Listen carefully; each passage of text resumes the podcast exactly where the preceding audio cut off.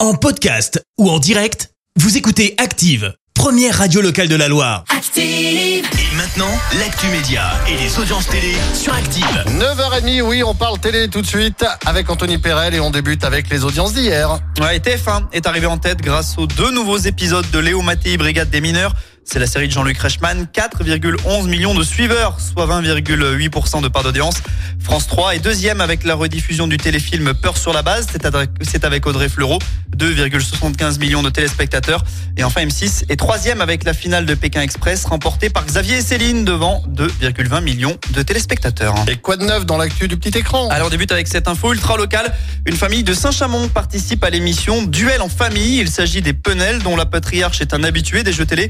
Il a déjà plusieurs participations à son actif. Pour ses enfants en revanche c'est une première. Et si vous voulez jeter un petit coup d'œil à leur performance, ils jouent cet après-midi à 16h15 donc dans le jeu présenté par Cyril Ferraud. J'ai j'ai jamais regardé ça, duel en famille, c'est quoi Mais parce que tu travailles à cette heure-là, je t'ai dit Ah que oui, c'était mais 7h15. bon. Oui, oui, mais je peux quand même euh, regarder, je sais pas, en replay ou quoi, j'ai jamais entendu parler de duel en famille. C'est Eh les bah, tu familles, verras. des questions, c'est ça je C'est ça, suppose Ok, un d'accord. duel qui oppose des Des familles. familles, oh, super Facile, hein Allez, on va parler de Lupin, tu connais aussi d'ailleurs. Ah oui, j'aime bien. À l'approche de la sortie de la saison 3, Netflix a teasé la date de lancement précise à Châtelet-Léal à Paris cette semaine.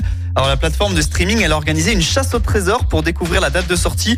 Et petit clin d'œil à l'histoire, il faut donc mener une enquête pour trouver cette date. Donc au moment même, on ne l'a pas. Je crois qu'on l'a. Tu l'as trouvé, donc t'as fait Non, l'enquête. non, non, c'est pas ça. Mais euh, il y avait une petite histoire à la fin de la, de la partie 2, parce qu'ils disent pas saison pour euh, Lupin, partie. À la fin de la partie 2, euh, au, à la- au générique, euh, il y avait une date euh, qui passait vite fait, comme ça, écrite sur un, sur un calepin. Et tout le monde disait que c'était peut-être la date, justement, de la, de la partie 3. Alors peut-être, peut-être qu'effectivement, c'est celle-là. Je vais essayer de refouiller pour voir si je retrouve la date. Donc il y a deux infos dans ce que tu viens de dire. Euh, t'es un bon enquêteur et tu regardes les génériques.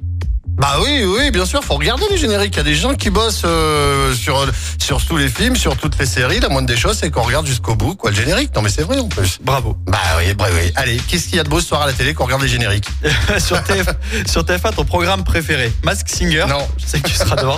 Sur la 2 de la musique avec N'oubliez pas les paroles. Sur France 3, la série télé Cassandre. Sur la 5, le petit coiffeur.